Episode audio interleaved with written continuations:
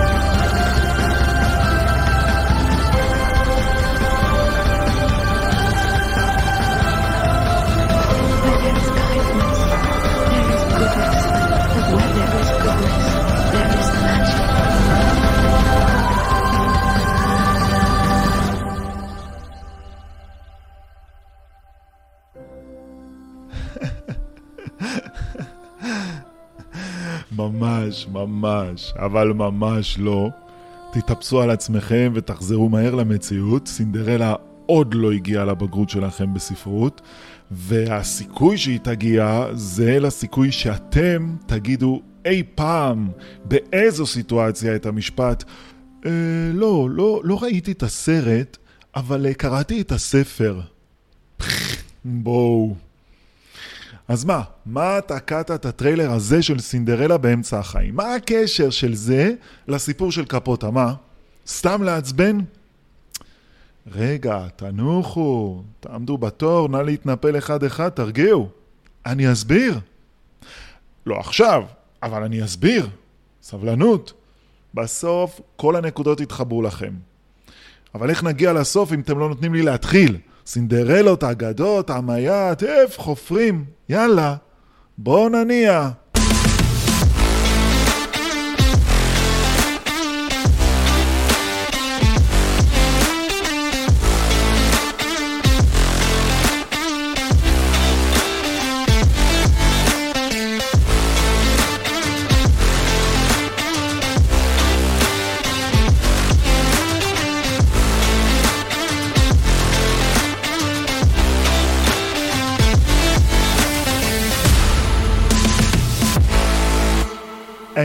Have a winner.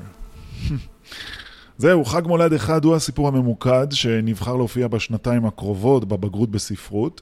למזלנו הוא די קליל, הוא מעביר מסר חזק, חשוב, בלי להתאמץ יותר מדי, והכי חשוב, אין הרבה מה לשאול עליו. ולכן אני ממליץ ללמוד אותו וללכת עליו בבגרות. אני אעשה לכם סדר ואתם תבואו מוכנים, והכל בחינם, עליי. לפני זה כמה מילים על הסופר, טרומן קפוטה. רוצים? לא? סבבה, לא צריך.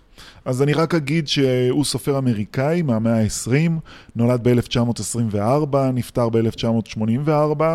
הוא נולד בניו אורלינס, שזו בדיוק העיר שעליה הוא מדבר בסיפור הזה שלו. הוא בכלל די מספר על עצמו כילד בסיפור. יש בסיפור כל מיני יסודות אוטוביוגרפיים. הוא כתב את Breakfast at Tiffany's, ארוחת בוקר בטיפאני, שזו כנראה הנובלה הכי מוכרת שלו. זאת ממש אבן דרך בתרבות האמריקאית, עשו על זה סרט ב-1961 עם אה, אודרי הופבורן היפהפייה. זה סרט שהיה הצלחה גדולה, הוא נחשב קלט עד היום, אבל אה, קפוטה שנא את הסרט. הוא רצה שיבחרו במרלין מונרו לתפקיד הראשי, והוא בכלל גם לא אהב את התוצר הסופי שהיה די שונה מהסיפור שלו. אגב, חברה קרובה שלו הייתה הרפר לי, שהיא הסופרת שכתבה את אל תיגע בזמיר, שזה רב מכר מוכר, גם הוא הפך לסרט, הוא הביא אה, להרפר לי פרס פוליצר. לא חשוב. בקיצור, הבעיה עם קפוטה הייתה שאחד התחביבים שלו היה אלכוהול וסמים. עכשיו, אלה תחביבים לא מומלצים, אתם יודעים, אבל הוא התעקש. מצד שני, גם הסמים התעקשו. עכשיו שימו הימור מי ניצח בסוף.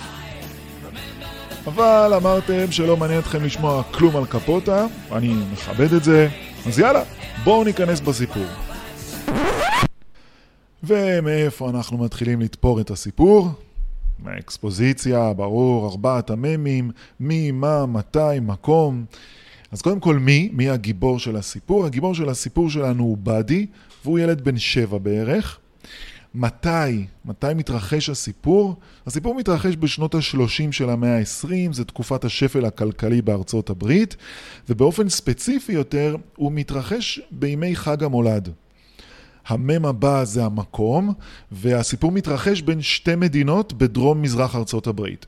אלבמה, ששם במחוז עני כלשהו גר באדי, וניו אורלינס, שזאת העיר הגדולה במדינת לואיזיאנה. לשם נוסע באדי כדי לבקר את אבא שלו. נשאר לנו המה. מה הקונפליקט המרכזי בסיפור? הקונפליקט המרכזי הוא הרצון של באדי להישאר בעולם הילדות שלו, בעוד אבא שלו רוצה לחלץ אותו מהחלומות שהוא נמצא בהם ולחשוף אותו למציאות כדי לזרז את ההתבגרות שלו. אני אגיד עוד מילה אחת עכשיו על סוג המספר, כי זה חשוב. שימו לב, סוג המספר הוא מספר גיבור מצד אחד, כי באמת באדי מספר לנו את הסיפור בגוף ראשון, הוא גיבור הסיפור, ולכן הסוג מספר הוא באמת מספר גיבור. אבל צריך לשים לב שבאדי מספר את האירוע מנקודת מבט של אדם בוגר. כלומר, הוא מספר על אירוע שקרה לו בעבר כשהוא היה ילד. ולכן המבט בעצם הוא רטרוספקטיבי, הוא במבט לאחור. מי שמספר את זה זה באדי המבוגר. מצד אחד, המספר מבקש לספר לנו אירוע מהעבר שלו, ולשם כך אתם רואים שהוא מתאמץ לספר את הסיפור, תוך כדי זה שהוא מאמץ נקודת מבט של ילד, כי הוא רוצה ליצור אמינות. אבל מצד שני, בגלל שהוא מספר את הסיפור כשהוא כבר מבוגר, אז המספר הזה יודע הרבה מאוד דברים שבאדי הילד לא ידע בזמנו כשהאירוע הזה התרחש, מהסיבה הפשוטה שהם פשוט עוד לא התרחשו בזמן הסיפורי. ולכן אנחנו נראה שלאורך הסיפור המספר עושה קפיצות כל הזמן קדימה ואחורה בזמן, הוא יוצא ונכנס מהסיפור הראשי ומספק לנו מידע נוסף שמאפשר לנו להבין את המשמעות של הסיפור טוב יותר. עכשיו בואו נספר בטיל, נעוף ככה מהר מהר על התוכן של הסיפור ואחר כך נוכל להתחיל לדבר על הדמויות, על המסרים וכולי. אז באדי הוא ילד בן שבע. הוא גר עם קרובי המשפחה שלו במחוז מרוחק במדינת אלבמה בדרום מזרח אה, ארצות הברית. הוא מתאר את חייו כשמחים, חיים טובים, מלאי הנאה, אה, מלאי אהבה בסביבת בני המשפחה שלו, למרות שהמעמד הכלכלי שלהם נמוך ולמרות שהם מתוארים כלא משכילים כל כך, החיים של באדי יציבים, מאושרים, בטוחים, גם בלי אמא ואבא שלו, העולם שלו שלם, בטוח, והוא מוקף סיפורים ואמונות על סנטה קלאוס ועל ישו ועל אלוהים, והדמות שמשגיחה עליו וממלאת את התפקיד של המבוגר האחראי בחייו, היא הבת דודה שלו, אה, סוק. זה השם שלה. הביקור אצל האבא בחג המולד הוא מרכז הסיפור. באדי בכלל לא רצה לנסוע לאבא שלו שחי בניו אורלינס, כי הוא כמעט לא מכיר אותו. הוא בקושי ראה אותו אי פעם. הוא בכלל רצה להישאר בבית שלו עם המשפחה שלו, הוא כועס על זה שמרחיקים אותו מהם ועוד בחג המולד, אבל סוק עודדה אותו ללכת, והיא פיתתה אותו בזה שהיא סיפרה לו שבניו אורלינס אולי הוא יראה שלג בפעם הראשונה בחייו. עכשיו, הריחוק בין באדי לבין אבא שלו מתבטא כבר במפגש הראשון ביניהם בניו אורלינס. כבר בירידה מהאוטובוס, באדי בקושי מזהה את אבא שלו, הוא לא מכיר אותו. בדרך לבית של האבא במכונית, באדי שואל את אבא שלו, איפה זה? האבא חושב שהוא מדבר על הבית ואומר לו, אל תדאג, זה לא רחוק. אבל באדי מסביר לו שהוא בכלל שואל, איפה זה, איפה השלג? האבא צוחק ומסביר לו, אין שלג בניו אורלינס, אבל אה, אולי ירד גשם. ככה באדי מגלה אמת ראשונה. הוא רק נכנס לניו אורלינס, רק פגש את אבא שלו, והנה אמת ראשונה נחשפת בפניו. אין שלג במדינת ניו אורלינס. מדינת ניו אורלינס היא מדינה חמה, היא גם לא כזאת רחוקה מאלבמה. כשהם מגיעים לבית האב, באדי מגלה שאבא שלו גר בבית רחב ידיים עם גינה, הוא בעל רכב, יש לו גם מקרר ורדיו בבית, שזה דברים נדירים של עשירים בתקופה הזאת, אבל באדי לא נהנה מכל המותרות האלה. הוא סובל מהמרחק מסוק, ומתקשה להירדם בלי נשיקת לילה טוב שלה. הוא שונא את הנעליים שאבא שלו מכריח אותו לנעול, כי הוא רגיל ללכת יחף. הוא מתקשה להתרגל לאוכל הפנסי הזה שאבא שלו מציע לו, והוא רוצה לחזור לסוק, לריצה בלי נעליים, לאכול עוף מטוגן וכרוב ולחם תירס. האבא הולך עוד צעד ומציע לו לעבור לגור איתו. אבל באדי מסרב. יום לפני חג המולד הם הולכים שם בעיר לטייל, ואז באדי רואה בחלון הראווה של חנות הצעצועים דגם של אווירון ענק, שממש הילד יכול לשבת בתוכו, והוא מתאהב בו. הוא חוזר הביתה בלילה, ולפני השינה הוא מתפלל לסנטה קלאוס, בבקשה, בבקשה, שיביא לו את האווירון הזה. בערב חג המולד, אבא שלו מארגן מסיבה בבית, ובאדי, אה, הוא קטן, הוא לא מוזמן למסיבה הזאת, אז הוא צופה מהמרפסת בקומה העליונה במסיבה הזאת. ואז הוא רואה את אבא שלו מתחבק ומתנשק עם אישה שהיא מבוגרת ממנו בהרבה.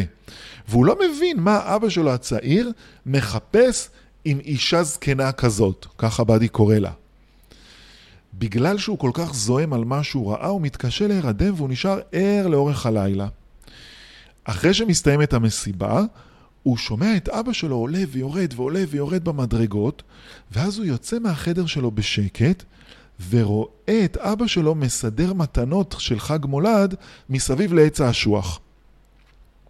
פה בפעם השנייה, ושוב פעם בתיווך של האבא, באדי מגלה אמת נוספת על החיים.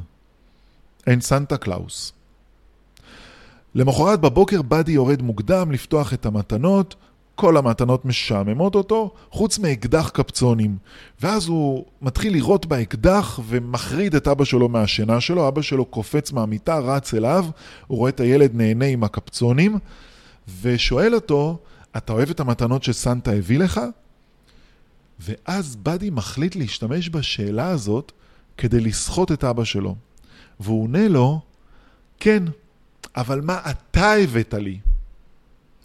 האבא כזה מתפתל ונותן לבאדי לבחור בעצמו מתנה. תגיד לי מה אתה רוצה, אני אביא לך. ואז באדי מבקש, ברור, את האווירון היקר שהם ראו בחנות הצעצועים. ובאמת עם האווירון הזה הוא חוזר הביתה לאלבמה. בסוף הביקור, בדרך חזרה אל האוטובוס שייקח אותו לאלבמה, האבא שותה, משתכר, הוא תופס את באדי ומסרב לתת לו לחזור. הוא אומר, אני לא אתן לך לעזוב, אני לא יכול לתת לך לחזור למשפחה המטורפת הזאת, בבית הישן המטורף. תראה מה הם עשו לך. ילד בן שש, כמעט שבע, שמדבר על סנטה קלאוס. הכל באשמתם, כל הרווקות הזקנות המרירות עם התנ"ך שלהם והמסרגות והדודים השיכורים. תקשיב לי, באדי, אין אלוהים. אין סנטה קלאוס. באדי מגלה בסוף הביקור שלו אצל אבא שלו אמת שלישית. אין אלוהים. האבא מבקש, ממש מתחנן, שבאדי יאמר לו לפני שהוא הולך שהוא אוהב אותו. אבל באדי מתחמק ממנו ועולה על האוטובוס חזרה הביתה עם תחושת כאב שלא מרפה ממנו. כשהוא חוזר הביתה הוא מספר לסוק על הביקור שלו ובעיקר על הגילוי המרכזי שטלטל את עולמו הילדי, אין סנטה קלאוס. ואז סוק עונה לו, ודאי שיש סנטה קלאוס. אבל מישהו יחיד לא יכול לעשות את כל מה שצריך לעשות. אז אלוהים פיזר את התפקיד בין כולנו. לכן כולנו סנטה קלאוס. ככה באדי נרדם רגוע יותר עם תחושה שהוא חייב לעשות משהו, ובאמת למחרת הוא קם והולך עם סוק לסניף הדואר, הוא קונה גלויה בסנט אחד, ושולח אותו לאבא שלו. בגלויה הוא כותב, שלום אבא, אני מקווה שאתה מרגיש טוב. אני כן. ואני לומד לדווש באווירון שלי כל כך מהר שבקרוב אני אהיה בשמיים. אז תסתכל טוב. וכן, אני אוהב אותך. בד. במשפט האחרון של הסיפור, הסופר, המספר, עושה קפיצה של 40 שנה קדימה בזמן, כדי לספר לנו שהגלויה הזאת, שהוא שלח לאבא שלו, נמצאה בכספת של אבא שלו לאחר מותו. ולנו הקוראים מתברר שהאבא שמר עליה לאורך כל הזמן הזה. זהו, עד כאן הסיפור. עכשיו בואו נדבר קצת על הדמויות. יש לנו ארבע דמויות מרכזיות בסיפור. הדמות המרכזית כמובן ביותר זו הדמות הראשית וזה באדי. באדי הוא ילד בערך בן שבע, הוא גר במחוז במדינת אלבמה בדרום מזרח ארצות הברית, את זה כבר אמרנו. הוא נולד לאימא צעירה, בת 17, ואבא שלו בן 29, כלומר הם התחתנו כשהאימא הייתה בת 16 והאבא בן 28. שניהם נטשו אותו בגיל צעיר מאוד. אימא שלו עברה ללמוד בקולג', אבא שלו חזר הביתה לניו אורלינס שבלואיזיאנה, והאם השאירה את הילד לגדול אצל המשפחה שלה, ונסע. אבל באדי שמח על זה. אין לו שום טראומות ילדות מהנטישה הזאת, להפך.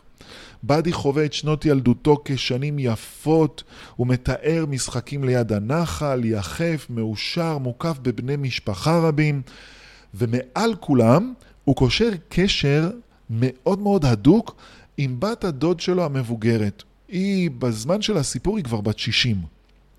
ואותה הוא אוהב מאוד, הוא רואה בה מעין אימא, אחות, חברה, מדריכה.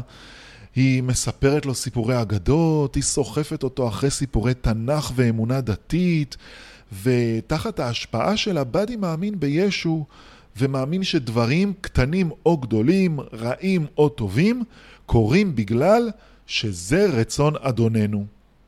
והוא מאמין בסנטה קלאוס. באדי לא רואה את ההורים שלו כמעט בכלל, ולכן מבחינתו הם זרים לו. זאת הסיבה שהוא מתנגד ללכת לבקר את אבא שלו ועוד בחג המולד. אבל אבא שלו הוציא אישור משפטי לעשות את זה, כלומר הוא קיבל עליו חזקה במהלך החג, ולכן באדי חייב לעשות את זה. וזאת גם הסיבה שסוק מעודדת אותו ללכת, היא מבינה שהוא חייב.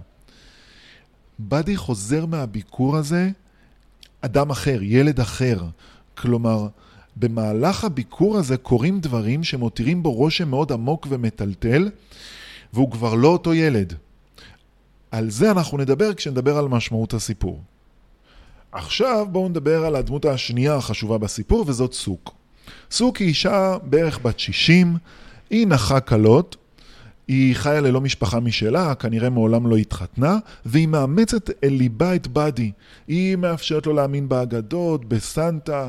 היא אישה פשוטה, חמה, אמהית, היא מאמינה באל ובהשגחתו, וסוק היא הדמות הבוגרת היחידה שמופיעה בשמה בסיפור. הוריו של באדי חסרי שם. הם לא מופיעים בשמם בסיפור, והעובדה הזאת מדגישה את הריחוק ואת הזרות שלהם בחייו לעומת סוק. היא מעוררת בו את התקווה שאולי הוא יראה שלג בניו אורלינס כשהוא יבקר את אבא שלו, למרות שהיא יודעת שזאת מדינה חמה אפילו יותר מאלבמה. אין סיכוי שזה יקרה. באדי נותן אמון מלא בכל מה שמספרת לו סוק, והקשר איתה מתואר כקשר אמהי, חברי, קרוב. כשבאדי מגלה את אחת האמיתות שאין סנטה, הוא כועס, הוא נבוך, הוא לא יודע איך הוא יחזור הביתה ויספר לה את האמת, וככה הוא יגרום לה להתאכזב, הוא לא רוצה להיות אחראי על האכזבה שתהיה מנת חלקה של סוג כשהיא תגלה שאין סנטה. עד כדי כך הוא מאמין בה. סוק משמשת לו מודל לחיקוי, היא הסוכנת חברות שלו, היא באמת מלווה אותו את שנות ילדותו, היא זאת שמתווכת לבאדי את האמיתות ואת המציאות שהוא נתקל בהן כשהוא מבקר אצל אבא שלו. תחת ההשפעה של סוק, השינוי שחל בבאדי הופך משינוי טראומטי לשינוי מיטיב. גם על זה אנחנו נדבר כשנגיע למשמעות של הסיפור. עכשיו בואו נגיד כמה מילים על אימא של באדי.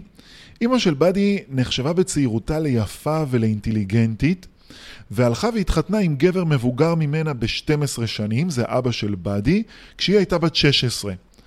והיא ילדה את באדי בגיל 17, וישר אחרי זה היא התגרשה מהאבא, והשאירה את באדי אצל בני משפחתה ונסעה ללמוד בקולג'. משם היא עברה לניו יורק כדי למצוא לעצמה בעל עשיר שיתמוך בה. בהמשך הסיפור, אבל הרבה אחרי הזמן הסיפורי, המספר מספר לנו שהיא באמת מצאה גבר כזה. היא נישאה לו, והגבר הזה גם מממן את הלימודים של באדי הנער בפנימייה יוקרתית. באדי מספר שבאחד הביקורים שלה בפנימייה, היא חושפת בפניו שני סודות. סוד אחד, היא מגלה על עצמה. היא מספרת שהיא התחתנה צעירה מדי, ואחרי הלידה של באדי, היא לא יכלה יותר להביא ילדים. היא מאשימה בזה את אבא של באדי, אבל באדי ששומע את זה מאשים את עצמו. במובן מסוים לפחות. סוד שני שהיא מגלה, היא מגלה לו שאבא שלו עשיר, כי את הכסף שלו הוא עושה מזה שהוא מלווה נשים מבוגרות. כלומר, הוא ג'יגולו של נשים שמפרנסות אותו. דבר אחרון שאפשר להגיד על האימא זה שבהמשך אנחנו יודעים 30 שנה אחרי הזמן הסיפורי, משהו כזה, היא מתאבדת. והדמות האחרונה שנשארה לנו זה אבא של באדי. אבא של באדי מתואר כאדם צעיר, מושך, איש עסקים שבא ממשפחה טובה בניו אורלינס. הוא מבוגר מאימא של באדי ב-12 שנים, אמרנו, הנישואים לא מחזיקים מעמד, אחרי שנה הם מתגרשים, האבא זונח את הבן שלו, חוזר לניו אורלינס, ושם הוא חי חיי פאר נהנתניים, במסיבות, בבילויים, ברווחה. בעיני באדי שלא ראה שום דבר מהדברים האלו בחיים שלו, אבא שלו נחשב עשיר. האבא הוא דמות מרכזית בסיפור. הוא זה שמבקש להעביר את באדי לחזקתו ולהשאיר אותו בניו אורלינס. הוא מתנגד לגמרי להמשך שהותו של באדי אצל המשפחה של האם, כי הוא רואה בהם אשמים בזה שבאדי תקוע בילדות שלו, לא מתבגר, מאמין באגדות, בסנטה, באלוהים. הוא רואה בבני המשפחה שמה בורים פרובינציאליים. הוא, הוא קורא הרווקות הזקנות המרירות עם התנ"ך שלהן והמסרגות והדודים השיכורים. ככה הוא קורא להם. והוא מנסה לנער את באדי מכל הפנטזיות ומהחלומות הילדותיים שלו, הוא רוצה להציג לו את המציאות כפי שהיא. האבא רואה בהתנערות מהמשפחה הזו ומהחלומות על סנטה צעד חשוב בהתבגרות של הילד. דבר נוסף שהאבא מחפש זה את האהבה של באדי. הוא רוצה לשקם את הקשר ביניהם, הוא רוצה להיות גורם משפיע בחינוך שלו, הוא רוצה לקבל מקום מרכזי בחיי הבן שלו. לאורך הסיפור הוא שואל את באדי שוב ושוב, אתה אוהב אותי? ובאדי מתחמק מלענות לו, או שהוא עונה לו סתם איזה כן כזה חטוף שאין באמת שום אמת בתוך הכן הזה. בסוף הביקור, האבא נפרד מבאדי כשהוא שיכור, הוא מתוסכל מהפרידה, מחוסר ההצלחה שלו לשכנע את באדי להישאר איתו, או לעורר בבאדי איזה שהם רגשות כלפיו, והוא מבקש מבאדי שיגיד לו שהוא אוהב אותו. אבל באדי מסרב, הוא עוזב את אבא שלו ועולה על האוטובוס חזרה הביתה. עכשיו אני רוצה להגיד כמה מילים על השירים שבאדי מצטט בתוך הסיפור, כי הם קשורים לאבא. לקראת סוף הסיפור המספר עושה איזושהי קפיצה בזמן הסיפורי ועובר לתאר זיכרון שלו שבו אימא שלו מבקרת אותו בפנימייה כשהוא כבר נער מתבגר. האמא כבר בוגרת, היא נשואה לאיש עשיר אמרתי לכם, והאדם הזה מממן את הלימודים של באדי בפנימייה. ובשיחה בין באדי, הנער, לאימא שלו, האימא מתפרצת על באדי ואומרת לו, מה, אתה באמת לא יודע מאיפה האבא שלך נהיה עשיר, מאיפה כל הכסף שלו? ואז היא מגלה לו שאבא שלו מלווה נשים מבוגרות למחייתו. באדי שומע את זה, ואז הוא פתאום מתנתק מהשיחה עם אמא שלו, אמא שלו אולי ממשיכה לדבר ברקע, אבל באדי מתחיל לשיר לעצמו בראש כל מיני שירים. סתם ג'יגולו, לכל מקום שאני הולך אנשים עוצרים ומסתכלים, ירח ירח מעל מיאמי, זה הרומן הראשון שלי אז תהיה טוב בבקשה.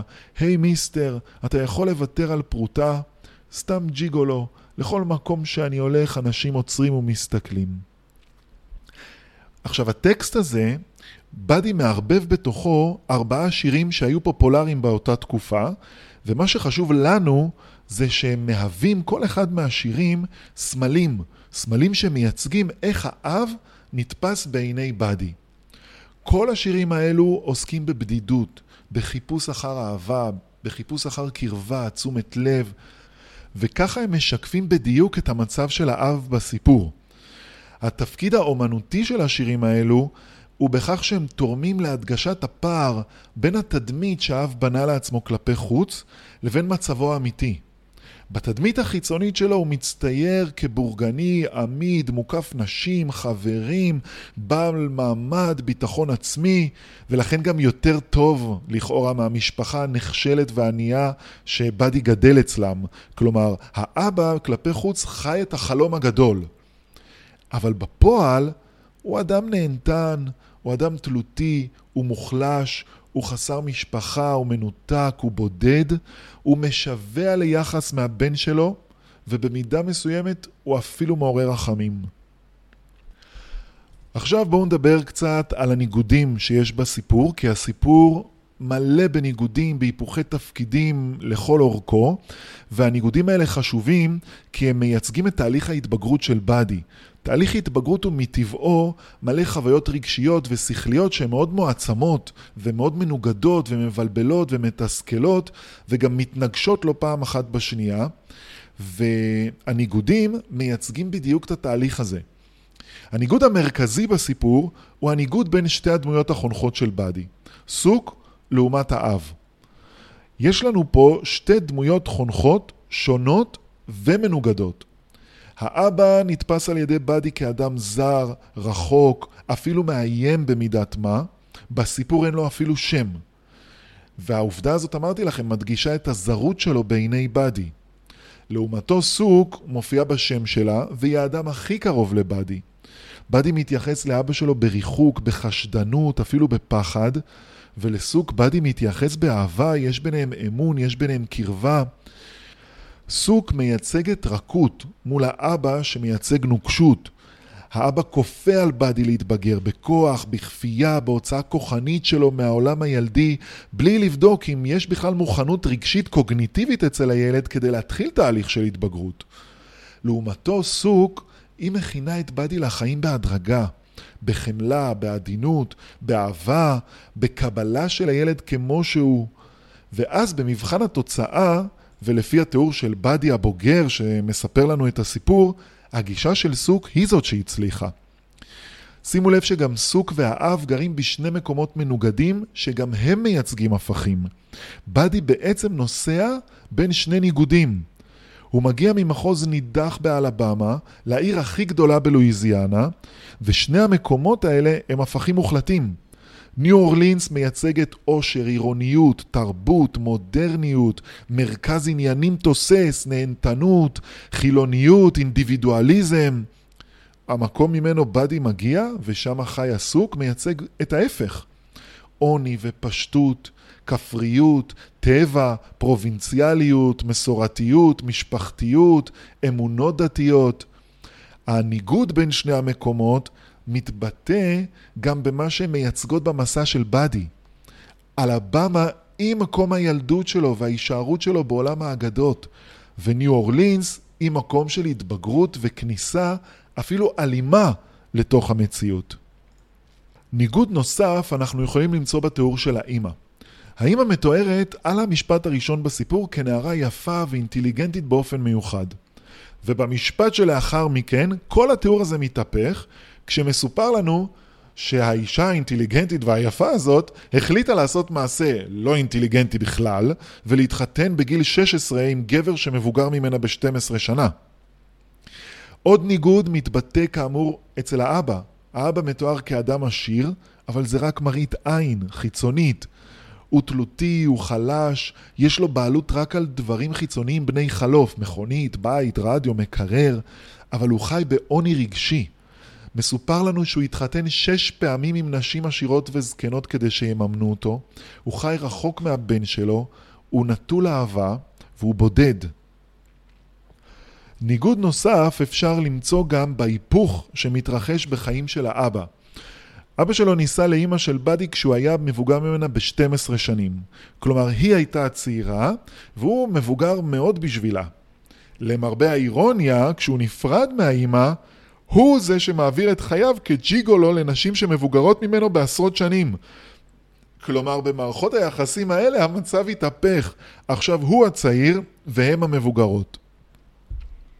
עוד ניגוד שיש לי להציג לכם מתבטא גם בהיפוכי התפקידים בסיפור, אבל על זה אני אסביר כשנגיע לנתח את הכותרת של הסיפור. בואו שנייה אחת נדבר על סוג הסיום, על נקודת המפנה ונקודת השיא, כי אלה כמה עניינים טכניים של הגדרות שצריך לסגור. אז קודם כל, הסיום של הסיפור. האם זה סיום סגור או סיום פתוח? סיום סגור או פתוח נקבע לפי הקונפליקט המרכזי. אם הקונפליקט נפתר, הסיום סגור. אם הקונפליקט לא נפתר, הסיום פתוח, כי הקונפליקט נשאר פתוח. בסיפור שלנו, הקונפליקט מתבטא ברצון של באדי להישאר בעולם הילדות שלו. הוא מתנגד לאבא שלו אה, ומתנגד להתבגר בעצם במובן מסוים. הקונפליקט הזה נפתר. כלומר, באדי חוזר מאבא שלו עם תובנות חדשות על עובדות החיים, תהליך ההתבגרות שלו החל בסגנון ישיר ובוטה של אבא שלו, בסגנון הדרגתי ועדין כמו אצל סוק, אבל בכל מקרה הוא התחיל. ולכן הסיום של הסיפור סגור, הקונפליקט נסגר. זה מבחינתנו החלק הקל. החלק היותר מאתגר זה להיות סגורים על נקודת המפנה ונקודת השיא. נקודת המפנה היא המקום בסיפור שבו חלה איזושהי תפנית בעלילה, והתפנית הזאת מסיטה את הסיפור מהרצף הרגיל שלו, ושולחת אותנו במהירות אל הסוף. המפנה יכול להיות משהו חיצוני שקורה לגיבור, או איזושהי תובנה פנימית שלו. אבל מה נקודת המפנה בסיפור הזה? אפשר לקבוע שנקודת המפנה היא הרגע שבו באדי רואה את אבא שלו מניח מתנות מתחת לעץ האשוח, ואז באדי מגלה שאין סנטה, והוא מתנער בבת אחת מהעולם הילדי שלו. אם זאת נקודת המפנה, אז נקודת השיא היא המשפט של סוק, שאומרת לו כשהוא מגיע הביתה חזרה, כולנו סנטה. האל פיזר את התפקיד בין כולנו. כי פה היא מרככת את המכה, היא מתגלה במלוא אנושיותה, סטייל מאמה תרזה, וכאן גם מתבטא הרגע העוצמתי הכי רגשי בסיפור. אבל אני חושב אחרת. אני חושב שנקודת המפנה נמצאת במשפט של סוג שאומרת לבאדי, כולנו סנטה. האל פיזר את התפקיד בין כולנו. כי זה הרגע שבאדי עוצם את עיניו, ולפני שהוא נרדם, הוא מתאר רגע רוחני שהוא חווה. כוכבים נצנצו, שלג הסתחרר בתוך ראשי. הדבר האחרון שאני זוכר היה קולו השלב של אלוהים אומר לי שאני חייב לעשות משהו. ולמחרת עשיתי אותו. זו נקודת המפנה לדעתי, כי זה הרגע שבו באדי מבין משהו חדש ומשמעותי על העולם. מכאן ואילך חייו יהיו אחרים, ולכן זאת נקודת המפנה. כי נקודת המפנה הזאת גם מובילה אותנו במהירות אל נקודת השיא. למחרת בבוקר, באדי הולך לבית הדואר ושולח לאביו גלויה עם המשפט, אני אוהב אותך. והנה שיא הדרמה, סטופ כיבוי אישור. עכשיו, מה, מה נכון? בואו, ברור שמה שאני חושב זה מה שנכון, duh. אה, לא, סתם, מה שתעדיפו, אנשים. כלומר, כל עוד אתם תסבירו את עצמכם ותדגימו את הדברים שלכם כמו שצריך, שתי האופציות אפשריות. עכשיו בואו נדבר על כותרת הסיפור, וממנה אנחנו נצא אל המשמעות ואל המסר שלו, שאלה הדברים הכי חשובים. אז לסיפור, אני מזכיר לכם, קוראים חג מולד אחד. חג מולד מסמל לידה חדשה. של ישו, של אמונה, של שנה חדשה, של הבטחות חדשות. והאבא באמת מנסה להביא את באדי למצב של הטמעת הבנות ותפיסות חדשות על העולם. להכניס אותו אל השנה החדשה כילד בוגר יותר. הוא נכשל. באדי דוחה את הגישה של האבא וגם דוחה את העמדות שלו. עכשיו, יש פה אירוניה. כי האבא ביקש להעביר את באדי תהליך של חניכה והתבגרות, אבל נראה שהגלגל התהפך בסופו של הסיפור, והאבא הוא זה שעובר תהליך של חניכה. כי הוא זה שנכנס אל השנה החדשה, גם כן עם תובנה חדשה. איך זה קורה? אחרי החג באדי שולח לאבא שלו גלויה, ובגלויה הוא כותב, שלום אבא, אני מקווה שאתה מרגיש טוב. אני כן. ואני לומד לדווש באווירון שלי כל כך מהר שבקרוב אני אהיה בשמיים. אז תסתכל טוב. וכן, אני אוהב אותך מאוד, בד. שליחת הגלויה היא אקט של אמפתיה, של חמלה של באדי כלפי אבא שלו. אבא שלו לאורך כל הביקור בניו אורלינס ביקש ממנו איזשהו סימן במעשה או באמירה שיראה לו שהוא אוהב אותו. ובאדי לא סיפק לו את זה. מבחינתו, אבא שלו הוא אדם זר. אחרי שהוא חוזר הביתה ומספר את כל מה שקרה לו לסוק, ואז היא מסבירה לו את השותפות של בני האדם עם סנטה במעשה הנתינה, אז הוא בוחר לשלוח לאבא שלו את הגלויה הזאת, ולכתוב בה כן אני אוהב אותך. הגלויה הזאת נמצאת לאחר מות האב שמורה בכספת, שנים רבות אחרי אירוע הסיפור. שמירת הגלויה על ידי האבא בכספת מעידה עד כמה היא הייתה חשובה לאב, עד כמה המחווה של באדי לאביו קידמה תובנה חדשה של האב על חשיבות המשפחה, על חשיבותה של קרבה, של אהבה, מול החיים העלובים שלו, שכל היום נמצאים תחת רדיפה אחרי החלום של הבורגנות האמריקאית. מהבחינה הזו חל היפוך תפקידים אירוני בין האבא לבין הבן.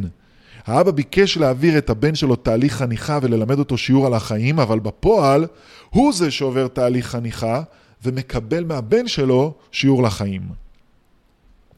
משמעות נוספת לכותרת של הסיפור מתבטאת בכך שחג המולד מתקשר לחג של הגשמת משאלות, בעיקר עבור ילדים. בביקור אצל האבא, באדי מגלה שאין סנטה קלאוס, כי הוא רואה את אבא שלו מסדר בעצמו את המתנות מסביב לעץ אשוח, דיברנו על זה. ואז למחרת בבוקר, מה הוא עושה? בפעולה חתרנית הוא הופך את אבא שלו לסנטה קלאוס, שמגשים לו את המשאלה שלו. כי הוא מבקש מאבא שלו שיקנה לו את האווירון שהוא התפלל שסנטה יביא לו לחג. וזאת עוד אירוניה שיש בסיפור, כי האבא שניסה כל הזמן להוציא את הבן שלו מתוך החלומות האלה על סנטה קלאוס, הוא זה שהופך בעצמו לסנטה קלאוס עבור הבן שלו. מצד שני, באדי בעצמו הופך לסנטה קלאוס עבור אבא שלו, כי גם הוא מגשים לאבא שלו משאלה. שוב, לאורך הסיפור, אבא שלו ביקש שוב ושוב מבאדי שיאמר לו שהוא אוהב אותו. בסוף הסיפור, באדי שולח לאבא שלו גלויה שבה הוא כותב לו, אני אוהב אותך, וככה הוא מגשים את המשאלה של האבא בחג המולד, וגם מיישם את השיעור שסוק לימדה אותו. כולנו סנטה קלאוס. והנה היפוך התפקידים שהבטחתי להשלים לכם מקודם. בסופו של דבר, משמעות הסיפור התחבאה כבר בכותרת הסיפור, והיא נחשפת במשפט האחרון שמסיים את הסיפור. אחרי שהילד שב המום, נסער, מבולבל מהביקור אצל אבא שלו ומהאמיתות שהוא נחשף אליהן, אין שלג בניו אורלינס, אין סנטה, אין קסמים, אין אגדות, אין ישו, אין אלוהים, סוק מצליחה להשיב לו את האמונה שהוא איבד בלי לבטל את דברי האבא. היא אומרת לו, ודאי שיש סנטה קלאוס, אבל מישהו יחיד לא יכול לעשות את כל מה שצריך לעשות. אז אלוהים פיזר את התפקיד בין כולנו. לכן כולנו סנטה קלאוס. ככה היא מרככת את הכניסה של באדי לעולם הבגרות, וגם מטילה עליו את האחריות להיות אדם טוב. באדי בוחר להפנים את המסר הזה של סוק, ובכך הוא גם דוחה את המסרים של אבא שלו. הוא בוחר להוכיח את זה דווקא במעשה של טוב לב ונדיבות שהוא מעניק לאבא שלו, כשהוא שולח לו את הגלויה.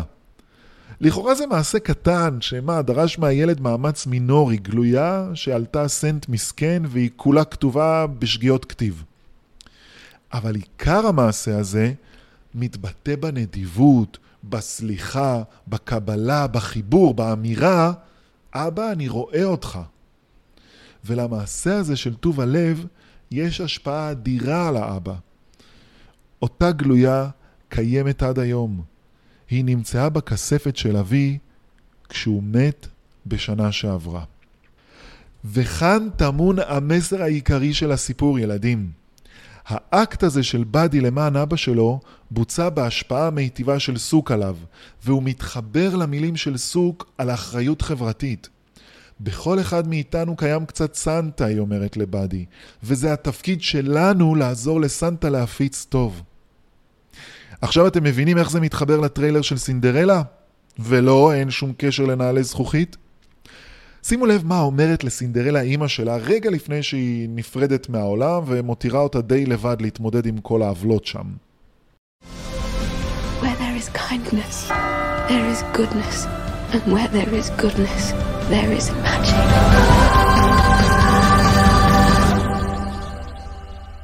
במקום בו יש טוב לב, יש חסד, ובמקום בו יש חסד, מתחוללים ניסים.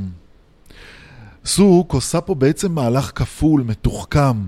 במקום לעקור את באדי בחדות מעולם האגדות ולהטיל אותו אל המציאות הקשה, היא מכניסה את עולם האגדות לתוך עולם המציאות. היא משלבת ביניהם. לא העולם הדיסטופי השלילי, הקר והאכזרי נטול האמונה שאבא שלו ניסה להנחילו, וגם לא איזו אוטופיה אגדתית, תלושה, לא ישימה, שמקומה באמת בעולם הפנטזיות, אלא היא מייצרת פרוטופיה. היא בעצם מציעה לבאדי אפשרות שלישית של התבגרות בריאה אל תוך המציאות.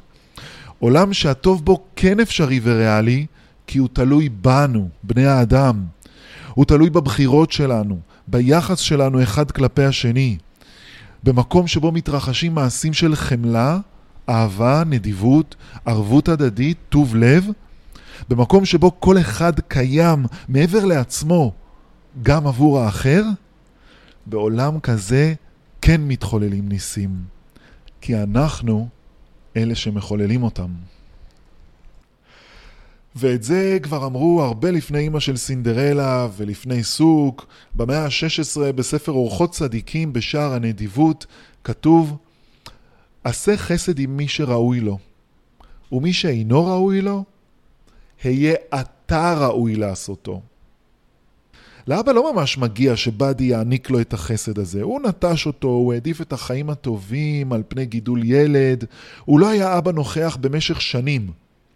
ובכל זאת, מהמקום הטוב והמחבק והאוהב שסוק מספקת לו כדי לגדול בו, הוא מרגיש בטוח מספיק פשוט להעביר את הטוב הזה הלאה, לאבא שלו. ובדיוק על זה כתב הרב יונתן זקס בספרו לרפא עולם שבור, כשהוא קבע, הדרך לרפא עולם שבור עוברת דרך כל אחד מאיתנו.